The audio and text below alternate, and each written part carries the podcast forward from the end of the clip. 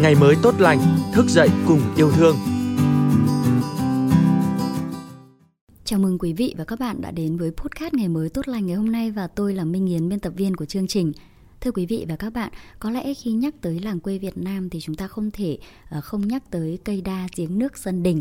Đó là những đặc trưng của làng quê Việt Nam và cũng là nơi lưu giữ, nơi để gợi nhớ gợi thương cho những người xa quê. Trong số podcast ngày mới tốt lành cuối tuần ngày hôm nay, mời quý vị và các bạn đến với câu chuyện làng, giếng làng, nơi lưu giữ một thời gồng gánh của tác giả Lê Đình Trung.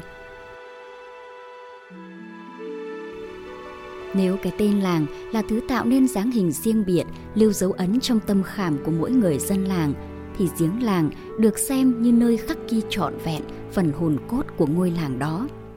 Ngày xưa, người ta gọi làng tôi với cái tên là làng Hồ. Sau này từ năm 1990 thì đổi thành Hồng Kỳ.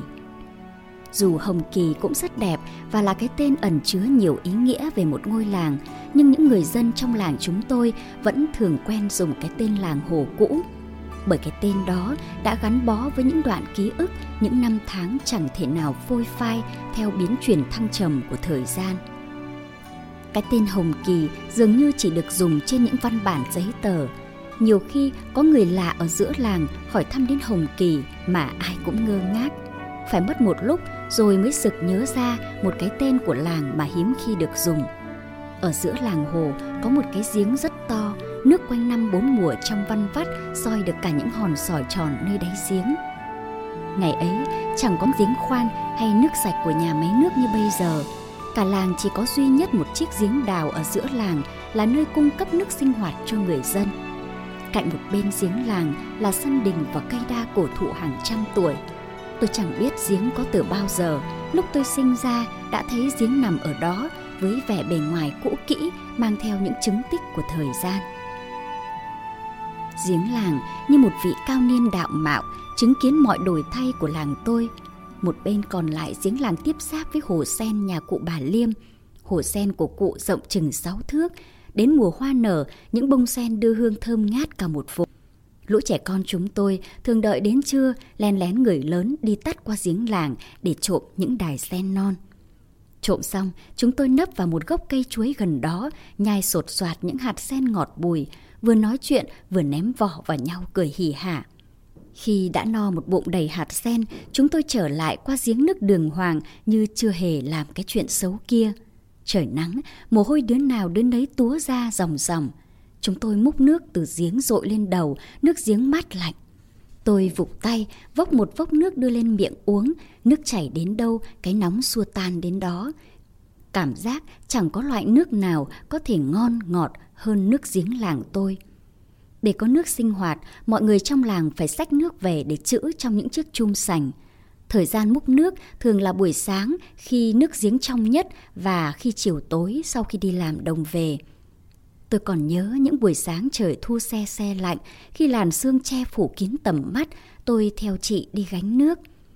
Người từ đầu làng vào, người từ cuối làng ra, theo những tiếng nói, tiếng cười, lẫn trong sương sớm mờ ảo tiến về phía giếng làng. Người xếp hàng ở giếng đông như chảy hội, nhưng tuyệt nhiên chẳng có tiếng cãi vã chen lấn. Mọi người cứ lần lượt, hết người này đến người khác, ai chưa đến lượt thì ngồi tạm dưới cây đa để nói chuyện trong lúc chờ. Chuyện làng, chuyện đồng ruộng, chuyện con cái, vợ chồng, đủ thứ được đem ra kể. Người ở quê có bao giờ hết chuyện để nói với nhau bao giờ. Có lẽ bởi vậy nên tình cảm của người làng tôi luôn bền chặt và khăng khít vì chẳng có gì để giấu giếm, nỗi buồn nỗi vui của một nhà là chuyện chung của cả làng. Chị tôi gánh hai gánh nước nặng, dáng đi tròng trành theo từng nhịp lắc lư của hai thùng nước – Tôi đòi chị để tôi gánh hộ, nhưng chị không cho, bảo còn nhỏ không gánh nổi. Lúc ấy, tôi tự hứa sau này lớn lên sẽ thay chị làm phần việc gánh nước nhọc nhằn này. Thực ra, lúc ấy do còn bé nên tôi không biết, chứ đối với chị và hầu hết người làng tôi, việc gồng gồng gánh gánh những gánh nước trong lành từ giếng làng về nhà tuy mệt một chút nhưng cũng chứa nhiều niềm vui. Những ngày gánh nước, chị tôi đã biết và yêu anh Tân, một thanh niên trong làng và sau này hai người trở thành vợ chồng.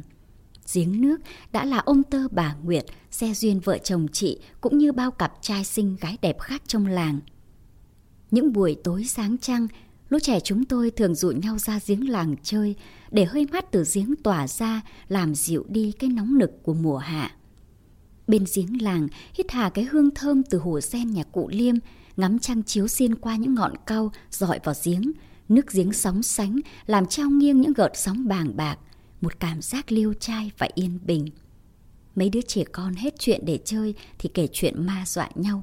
Nào là ma tóc dài, xõa tóc xuống tận giếng vào những đêm tối trời. Nào là ma lưỡi dài, lưỡi ngắn đủ các thể loại. Những câu chuyện tự bịa mà đứa nào đứa ấy cũng sợ khiếp vía, mấy đêm liền không dám bén mảng ra giếng. Nhưng rồi như người nghiện, mấy ngày sau, bất chấp nỗi sợ, lũ trẻ con lại tụ tập đầy giếng để nô đùa. Thời gian trôi qua, giếng làng dần bị thay thế, như cái tên làng hồ giờ đây đã dần ít xuất hiện hơn.